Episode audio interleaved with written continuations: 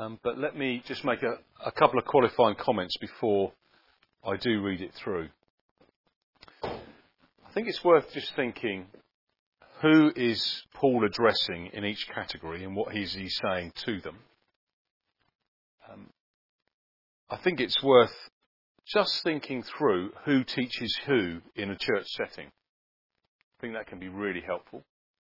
As Paul talks about church order and church health, there are certain types of people, as in age and gender, that teach other people. So it's worth just looking at that and thinking, work its way out in church life. When it talks about women being busy at home, I think it's really incredibly important that we realise this is not 1950s America. That most industry in the first century took place in the home. So this is basically saying, look, women, look after your families, work hard. That might be business. You know, the, the, the woman in Proverbs 31 is a remarkable woman in the business world, looking after a family. So we don't look at this and go, this is 1950s America. We go, actually, what does the Bible say about the proverbial woman in Proverbs 31? I think it's worth thinking that through. I think it's also worth noting that um, the Bible does not agree with slavery in the context that it's described in Titus 2. The Bible is against that type of slavery completely. In fact, in 1 Corinthians, we're told, aren't we, that slave traders will not inherit. Um, it is incompatible with the gospel to be a slave trader. If you were a slave trader and you become a Christian, you've got to change professions. But it's also worth noting that actually, in a sense, verses 1 to 10 give us the, uh, the pattern of the good life for how we relate to each other within a church family. But they also show us the purpose of life. That in our lives adorn the gospel. They are not about self-fulfillment and self-satisfaction and comfort or career. Our lives are primarily about giving glory to God. And the way our has to bring glory to God. So, find comments. Let me read verses 1 down to 15. But as for you, teach what accords with sound doctrine. Older men are to be sober minded, dignified, self controlled, sound in faith, in love, and in steadfastness. Older women likewise are to be reverent in behaviour, not slanderers or slaves, too much wine, or slaves to too much wine they are to teach what is good, and to train the younger women to love their husbands and children, to be self-controlled, pure, working at home, kind and submissive to their own husbands, that the word of God may not be reviled. It's worth noting there, if you're an older man, don't try and be a 20 year old. Actually, as an older man, you have something to offer that a 20 year old can't offer. Most of the older men and women that we know, myself included, are trying to be younger than we are and forgetting that actually being an older man and an older woman has a significant impact if we do it in a godly way on the church family that we're part of.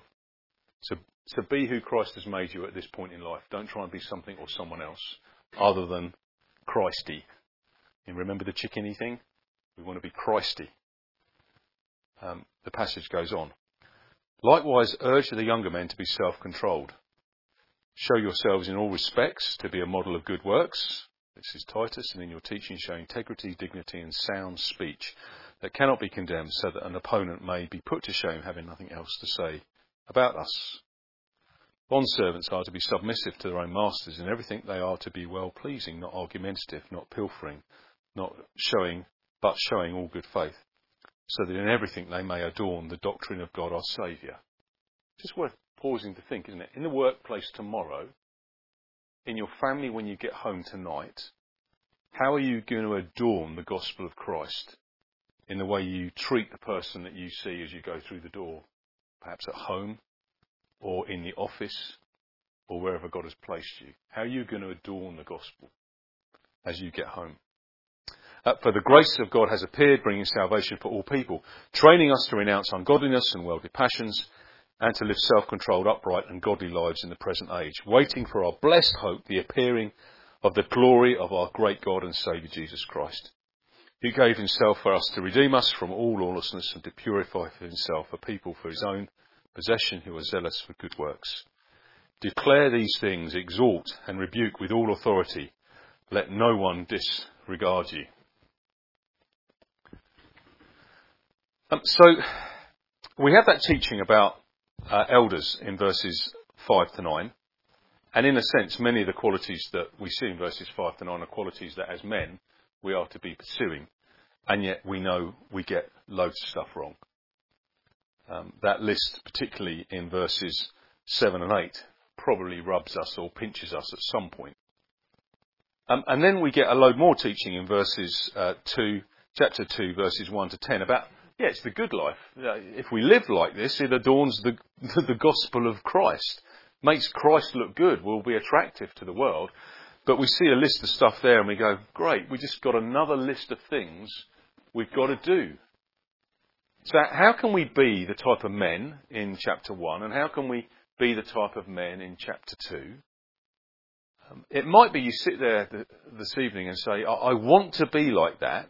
I want to do it, but I just can't do it. Can, can any, I'm sure lots of you can remember this uh, classic 90s TV. Um, can you remember it Saturday evenings? Gladiators? They'd go through that massive obstacle course at the end and then they'd get to the Travelator.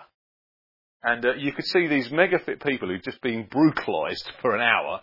They would be at the bottom, desperate to get to the top, and they had this passion to do it. They were driven. They must have been driven athletes to get through what they'd got through. They were trying their hardest, and yet sometimes they could not do it. And the reality is, sometimes we try hard to live the Christian life. We sort of heard what we should be and heard what we should do, and we take the directions perhaps from Titus 1 or Titus 2, and we try hard, and we fail. Now, if we look at Titus 1 and Titus 2, and I basically say to you, uh, try hard, and you say, I'm trying hard, and I say, well, be more self-controlled and try even harder, well, that isn't good news, is it? That isn't grace. And it has no real power. Because actually, we can only try so hard. Now, I'm not saying we shouldn't have some effort involved in our godliness.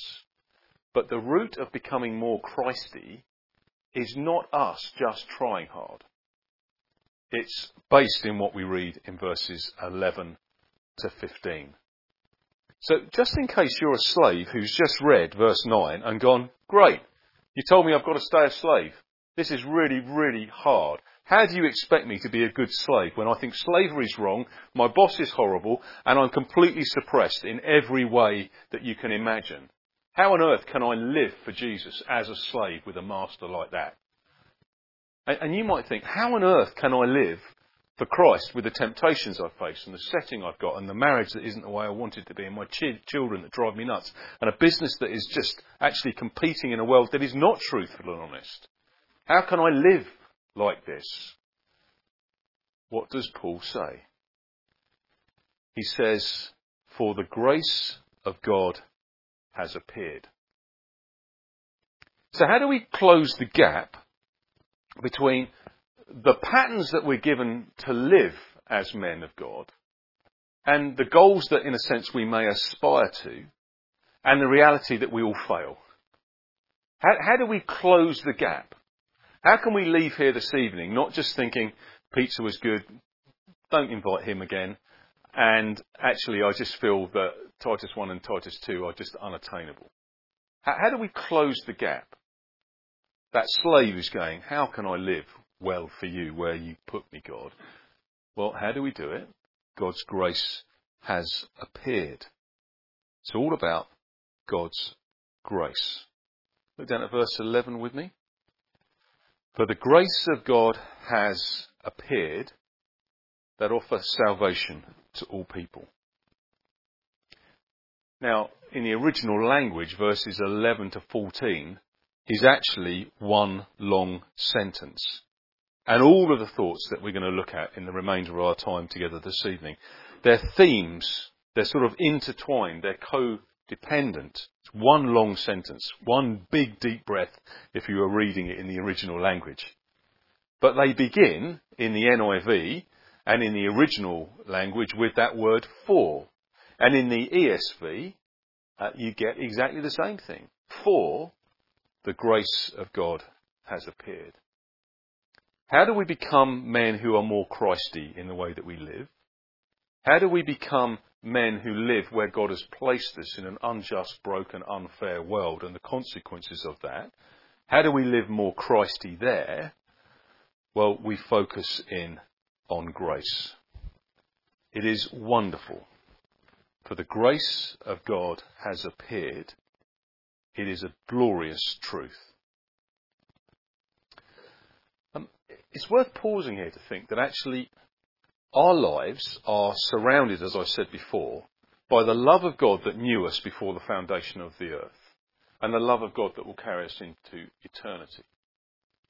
Here in verses 11 and verse 13, we see that we live our lives between Christ's two appearings.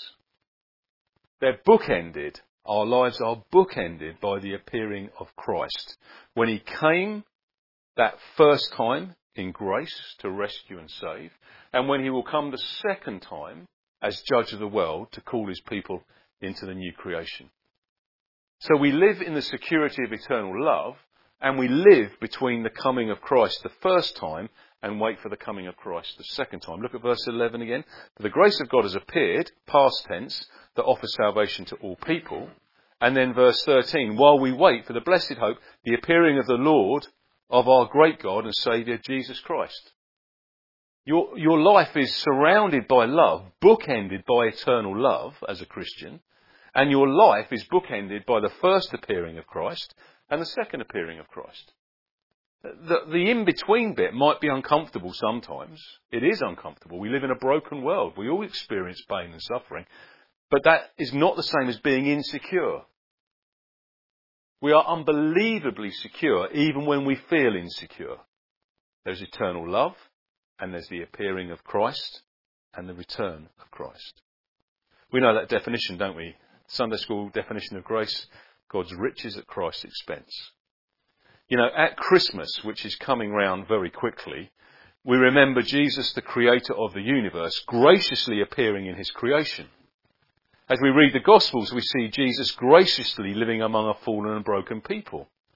The Gospels, Matthew, Mark, Luke and John, and the whole of Scripture contain the message of Christ graciously offering his life on the cross for the payment of his people's sin. And as the Gospels close, they show the King of grace rising victorious from death.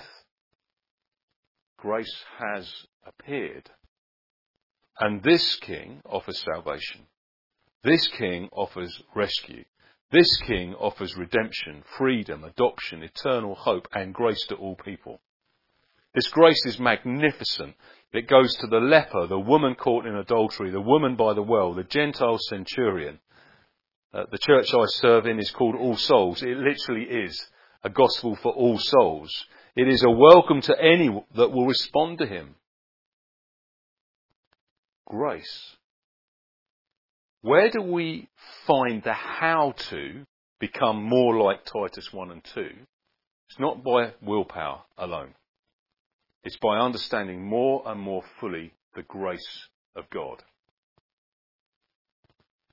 Uh, a little while ago, we were in a pub not far away, and uh, Rag and Bone Man came in, and you could just hear the whole pub going, Rag and Bone Man, you might have been in a pub or a restaurant near here where he's come into a pub or a restaurant near you and you've had exactly the same conversation.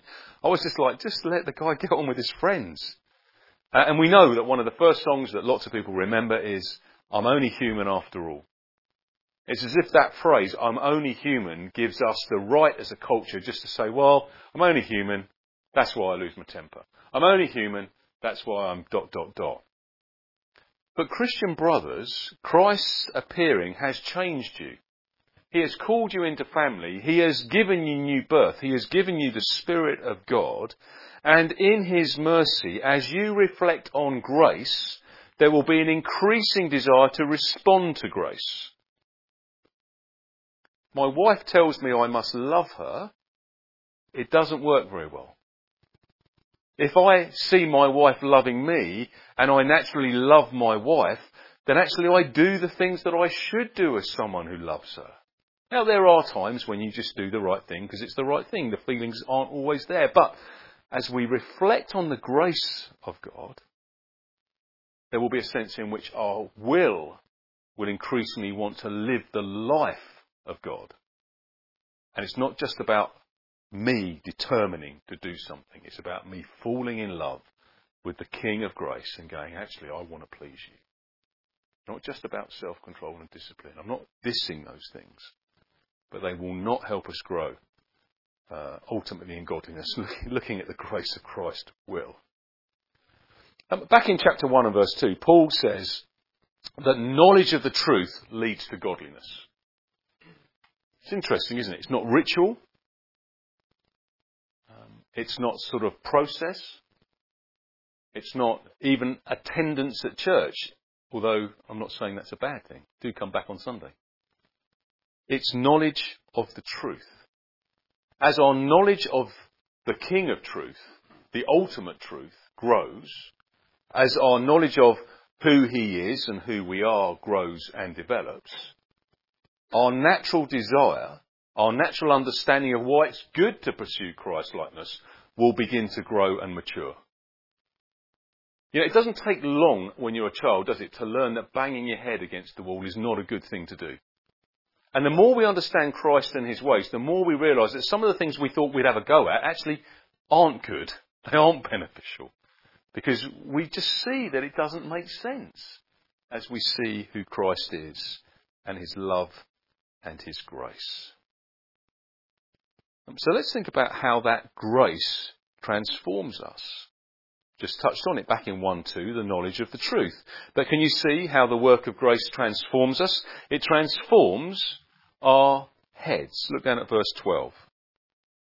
We read there, it teaches us to say no to ungodliness and worldly passions, and to live self-controlled, upright and godly lives in this present age. Uh, we go down to Whitesmith to uh, campsite down there as a church family every year. We have a great weekend away. Um, and the way we get everyone together is we have this big old school bell um, that we ring. And some of us here will be old enough to remember a teacher coming out into the and ringing a school bell. And that meant your lessons were about to begin. You were going to learn something, hopefully. And as the Spirit of God works in us, as the knowledge of the truth grows in us, our heads are transformed. Bit by bit, our thinking is renewed so godly living makes sense. And ungodly living becomes more of an anathema to us or more ridiculous to us as our heads are transformed. You know, one of the biggest arguments you have with small children is when you tell them to do something and they're not old enough to understand why they need to do that. Or you tell them not to do something and they don't understand why if they do that actually it's possibly going to result in their termination. You know, it's just dangerous. But as we grow in the knowledge of this grace, as our heads are matured, then actually godliness flows. Godliness follows. It's wonderful, wonderful truth. Um, as a child, I remember the first time I was confronted with a quadratic equation. I, I suspect well, it was certainly a foreign language then, and I think it um, would be a foreign language now if you asked me to do one now. I don't think I could. A desire to solve that problem was never going to be enough. You know, I, you could have put a quadratic equation in front of me when I was 13 or whatever it was in the school curriculum in those days and just said try hard. And I could have tried as hard as I possibly could to solve that and I would have had no hope. Absolutely no. My, my willpower alone will not have been enough to solve a quadratic equation. And your willpower alone is not enough to enable you to become elders' qualities here or the, the good life in chapter 2 and verses 1 to 10. you need a teacher. You need someone to come alongside you and say, this is how you do it. This is why you do it.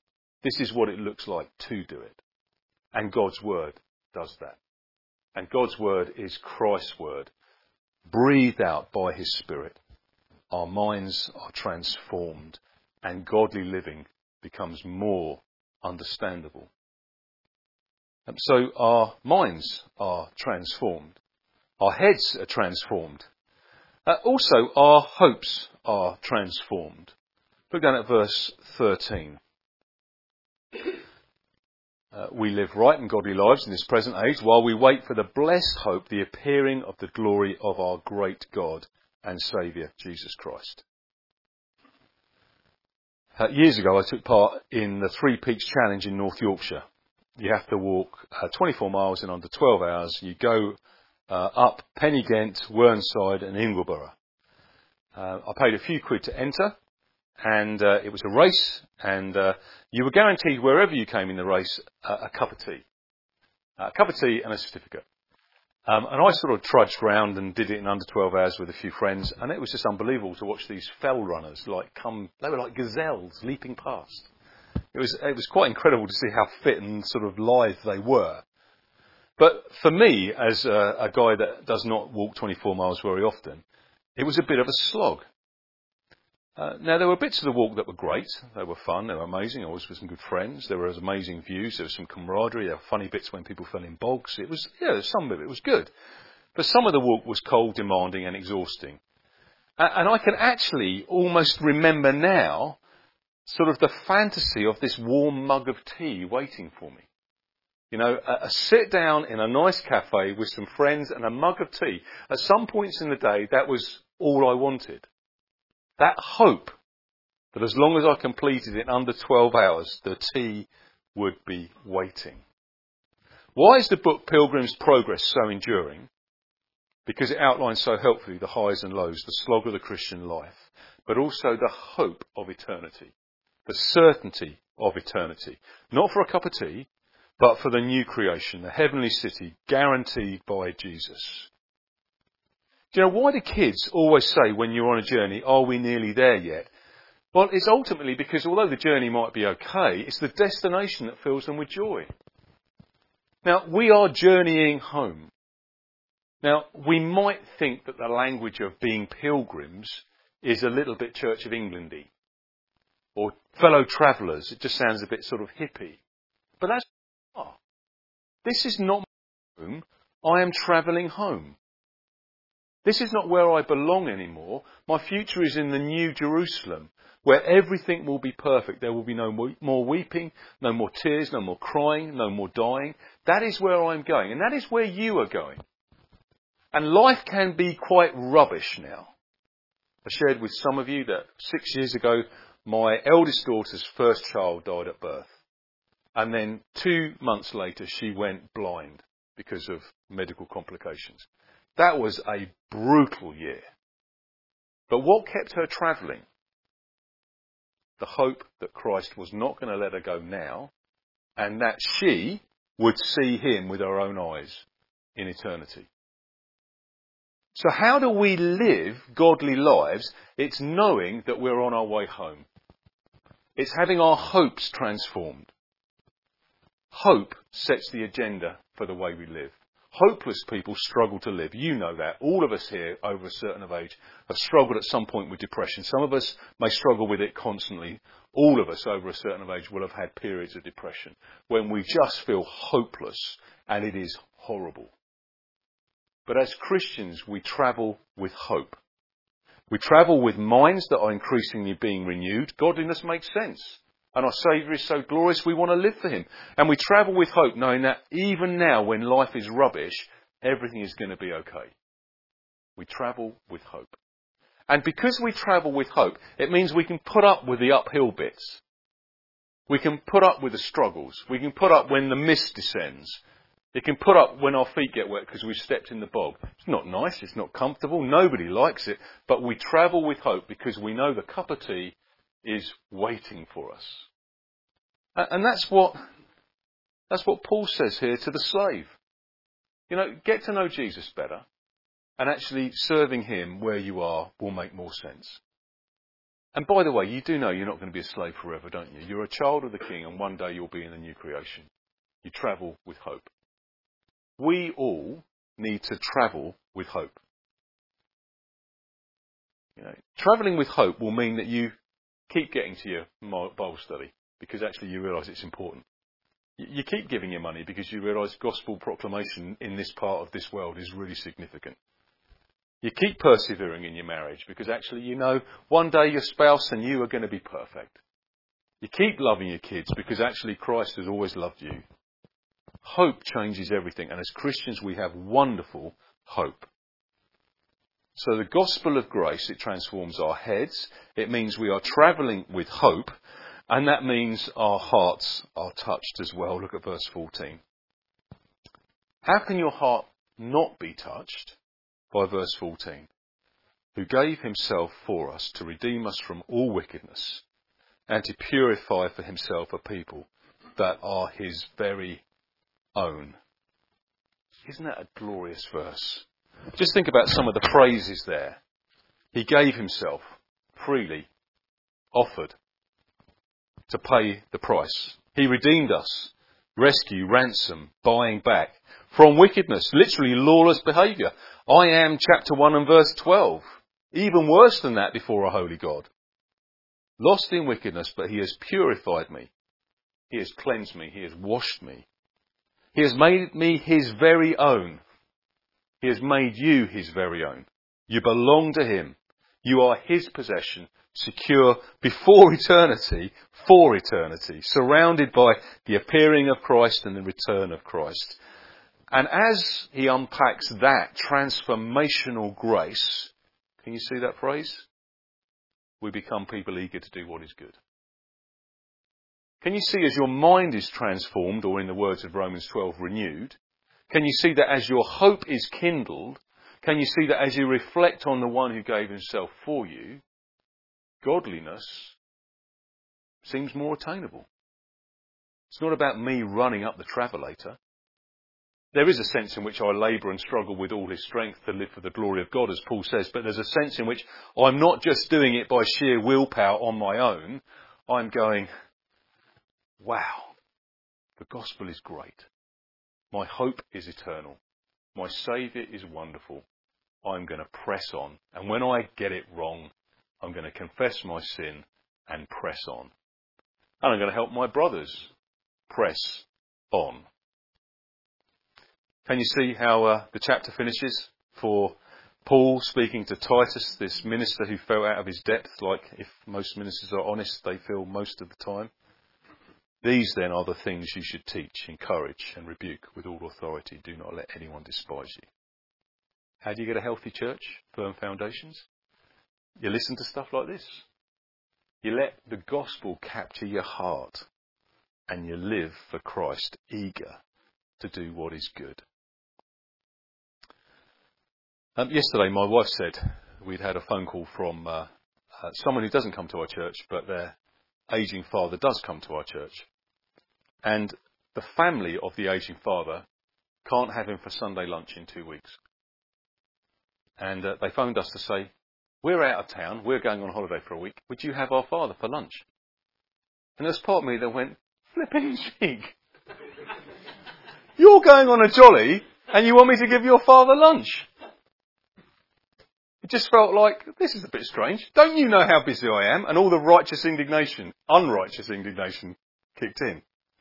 And then I read this passage. Eager to do what is good. Just as I finish, thank you for listening so well. We are called to living godly lives. Men, pursue chapter 1, verses 5 to 8 whether you're an elder or not. If you're an elder, make sure you do verse 9. Men, make sure, whether you're an older man or a younger man, that you're doing what is directed here. Yes, that, that is the way we're called to live. But it's not about willpower primarily, because our willpower is weak. How many of you had one more slice of pizza than you intended to? Our minds when they are transformed, our hope when it is transformed, and our living when we reflect on our Saviour will turn us into men who are increasingly eager to do good at wherever the Lord has put us. And if you're an elder, verse 15, make sure you teach these things. Make sure you encourage people with these things and rebuke those who are not teaching these things. And get on and do it and don't let anyone despise you. People always despise Bible teachers.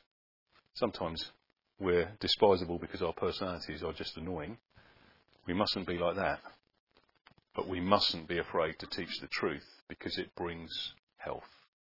Let me pray.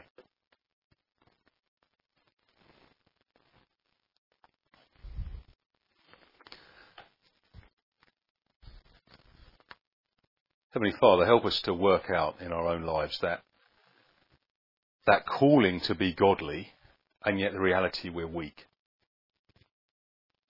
Help us to work out how, as your Spirit teaches us through your word, as our hope, hearts are filled with hope, as, as we reflect on the one who gave himself for us, help us to understand that good works flow from that.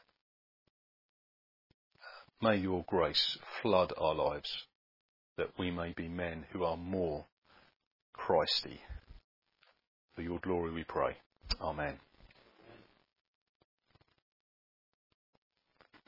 Thank you very much uh, for staying awake.